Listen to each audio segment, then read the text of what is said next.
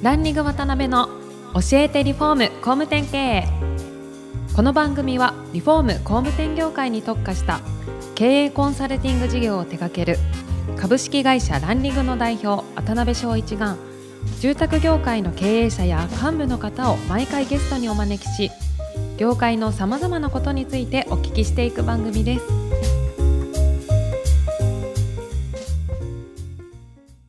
皆さんこんにちは。さあ今週も始まりました。ランリング渡辺の教えてリフォーム工務店経営アシスタントの牛久保です。パーソナリティの渡辺翔一です。はい。今回もリノベル株式会社の山下社長にお越しいただいています。よろしくお願いしお願いします。ます。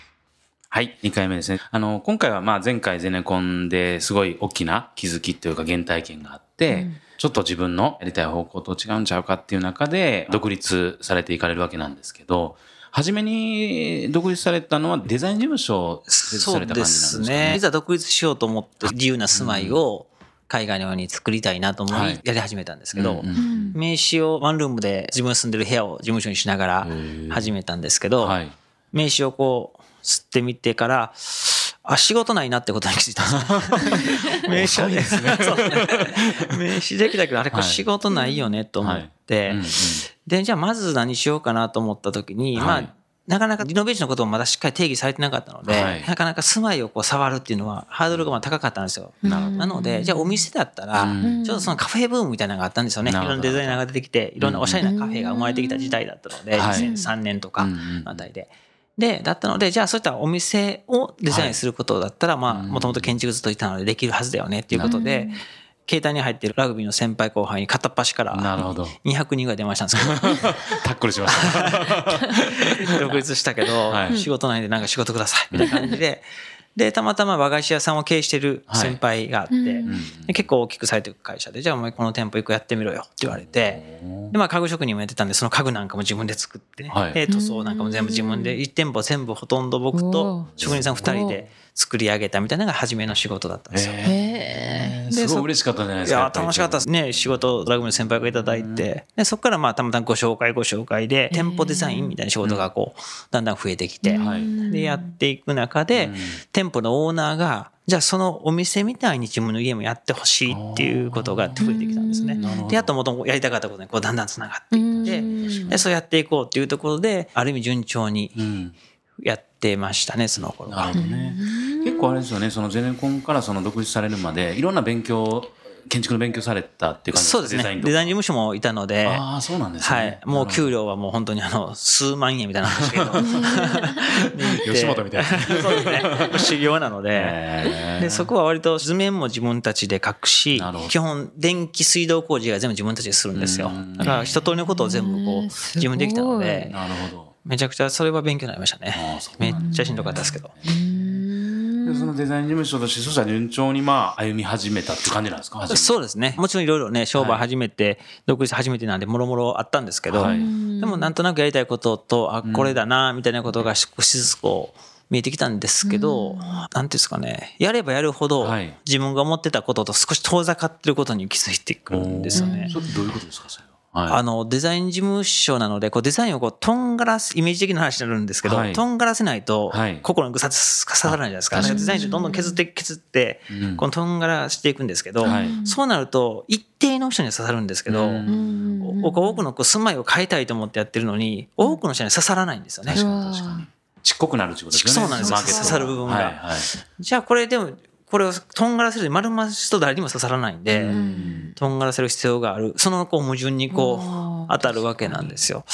じゃあどうしようかなと思って、じゃあなんかボールのところにとんがったものをたくさんつけて刺さる部分を作ればいいやんっていうようなことをこうへ考ーえてたんですよね。はい。で、それが今のリノベルっていうモデルにはなってるんですけど、まあ、あの、そういったハブになるというか、今の言い方でいくと、そういうこう、マッチングするような、そういうこう、形にした方が、もともとやりたかったこと、自分がデザインをし続けるよりは、ん多分近づくんじゃないのかなと思って、少しこう、モデルを変え、で、東京に出てきた、みたいな、なんかその時期ですね。うん。そしたらまあその一つのとんがりになるんではなくてその真ん中を統合するそうですね。雪玉のそうです元になりたいとんがりがひっつくような、その球体を作ろうっていう。なるほどね。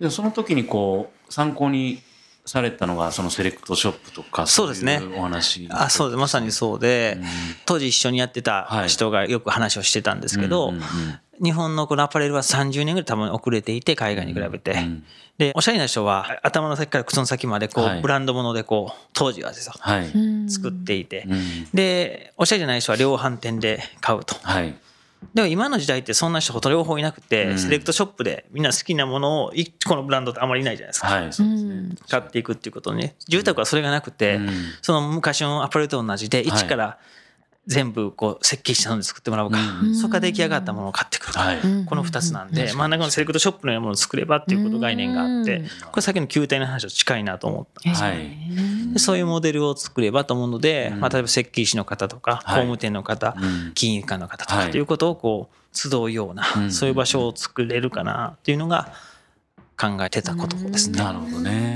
そこでも大きなマーケットをバカッとこうしっかり影響を与えて、ね、日本の住生活変えていきたいっていうところなんですよね。そうですね。それは2009年とかのあたりに、東京行くぞってこう、大阪の当時のスタッフに打ち明けたみたいな。ですね。打ち上げて、ついてきてくれましたか？いや、で、まあ、あの、たくさんついてきたから、ついてどうしようかなと思って、誰も手を挙げなかった。じゃあ、一人で行くわって一人で来たっていう感じです。で、不安はなかったですか？やっぱり。もう、大阪とね、東京全然違うマーケットだとそう、あんまりなかったですね。別にあんまりこだわりがなくて、大阪とか東京とか、別に日本がどうか、あんまりこだわり僕あんまりないんですよ。その自分やりたいことがやるためにどこが適してるかみたいなことの方が先に立つので、なんかまあ確かに言葉もちょっと違うし、そうですよね。なんか、東京の人冷たいとかよく言われましたけど、あんまりなかったですね。なるほどね。当時ってどんな思いだったんですかね？来た頃、東京に来た頃ですか。はいはい、あ東京に来て、大阪当時多分3、40人いた組織だったんですね。S って会社をやってて、で、それはその責任者に任せて、で、僕こっちに来てたので、大阪に帰ると居場所があるわけじゃないですか。で、スタッフもいてて、社長をやってるわけなんですけど、こっち来ると、一人で知り合いの事務所の方一つの机を借りてやってて向こうはこうワイワイ楽しそうにやってるわけな。ん。ですよ。僕一人でこうそれこそラジオを聞きながら こう仕事をしてて すごい寂しかったです。ね。でもやりたいことが明確にあったのでそのためどうするかっていうことをもう事業計画をずっと作ってました。ああそうなんですね。その10年後と50年ぐらいのやつを今も実は持ってるんですけど。えー、50年ですそうなんですよ。自分の人生の50年間、はい、35年後にどうなってるとかってこともそこにこう書いてあるんですよね。ああそうなんですね。で、それにはもちろんそんなうまくいかないですよ。はい、いろいろ、もちろんいろいろあるんですけど、はい、それマスタープランみたいなのがあって、それにそのまあ今回作りた組織みたいなものがどうなっていくみたいなことをこう、合わせながら考えていくみたいな。なるほどね。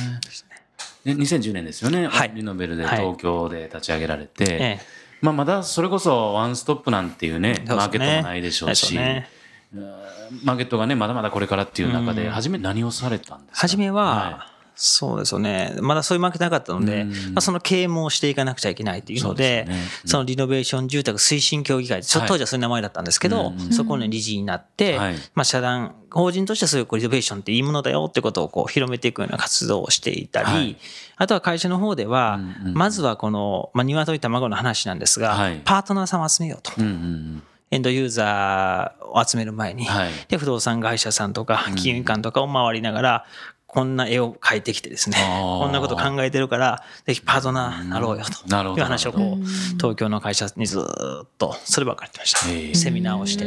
あ、そうなんですね。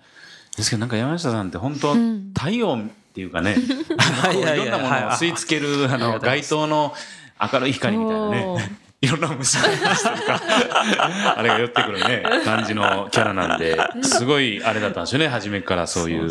いや、でも、セミナー、もちろん僕らセミナーなんかして初めて来ないんじゃないですか。あまあ、そりゃそうですよね。神奈川の横浜の公民館みたいなところで初めのやらせてもらったんですけど、お客さん一人だったんですよ。でおじいちゃんの方で、はいはい、で、セミナーしてわーっと話をしてると、そのおじいちゃんが寝だして途中で。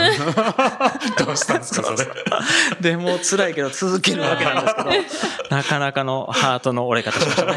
寝るおじいちゃんも結構ハート強いですよね。そうですよね。このおじいちゃんハート強いなと思って。伊達に70年生きてないみたいな。ね、はじめ、それこそ不動産の業者さんのパートナーさんを集める。そうですね。不動産会社さんだったり、うん務店さんだったり、金融機関だったり、この3つのカテゴリーですね。なるほどね。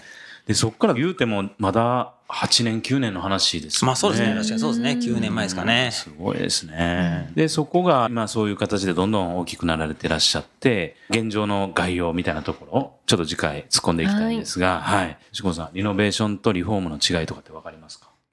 リノベーション、うん、あよくあの多分山下さんも聞かれると思うんですけど 結構あの工務店さんとかでもいまいち定義してない方多いですよね。私今聞いて初めてあなんだろうと思いました。確かに。なんだいいっすよカットでも。リノベーションの方がおしゃれそう。ああ、ね、そうよねイメージ的には どうなんですかね山下さん。えっとね字を見るとね結構わかりやすいんですけど、はい、リフォームって DRE フォームなので、はい、形を元に D なんで元に戻すっていう意味ですよね。なのでこういうクロスが剥がれてきたので戻す。戻す。戻す。直す。直す。直すですね。修繕とか直すがリフォームなんですよ。はい、新築のものを住んでて、こう、価値が落ちてきたら汚れたので、元に戻そうとする行為がリフォームで、イノベーションはリイノベーションなんで、革新をもう一度起こすっていう意味なんですよね。イノベーションなので、あの、元があったかどうかよりも、今のその価値に合わせて、使えるものを使いながら作り直していくっていう、なるほど。そういう行為なんで、貼り直すとかでは間取りを大きく変えてしまったり、あもう一から根本から考え直すんですよね。みんなに教えてあげよう。ぜひお願いします。最近すごいですよね。その本当に古い団地とかをね、もうフルリノベーションしてね、そうですね。素材で住んだりとかって流行ってきてますもんね。面白いですよ。でもユーザーの方々がそういうことに気づいてきたので、あ、もっと自由にしていいんだっていうふうにこう、今まで決められた服を決められた風にしか着てなかったのに、あ、こんな風に着てもいいんだって気づいてきたので、ね、いろんなアプリも使いながらみんなシェアし合ってやってますよね。へはい。まあ、そんな感じで成長されてこられたリノベースさんの会社のことを次回、はい、はい、聞きできたらなと思います。はい。はい、では、そろそろお時間が来てしまいました。次回も山下様にはゲストにおいでいただきます。本日はありがとうございました。ありがとうございました。今回もランリング渡辺の教えてリフォーム工務店経営をお聞きいただきありがとうございました。番組では渡辺や住宅業界の経営者幹部の方へのご質問を募集しています。ウェブサイトランリグにあるお問い合わせフォームよりお申し込みください。お待ちしています。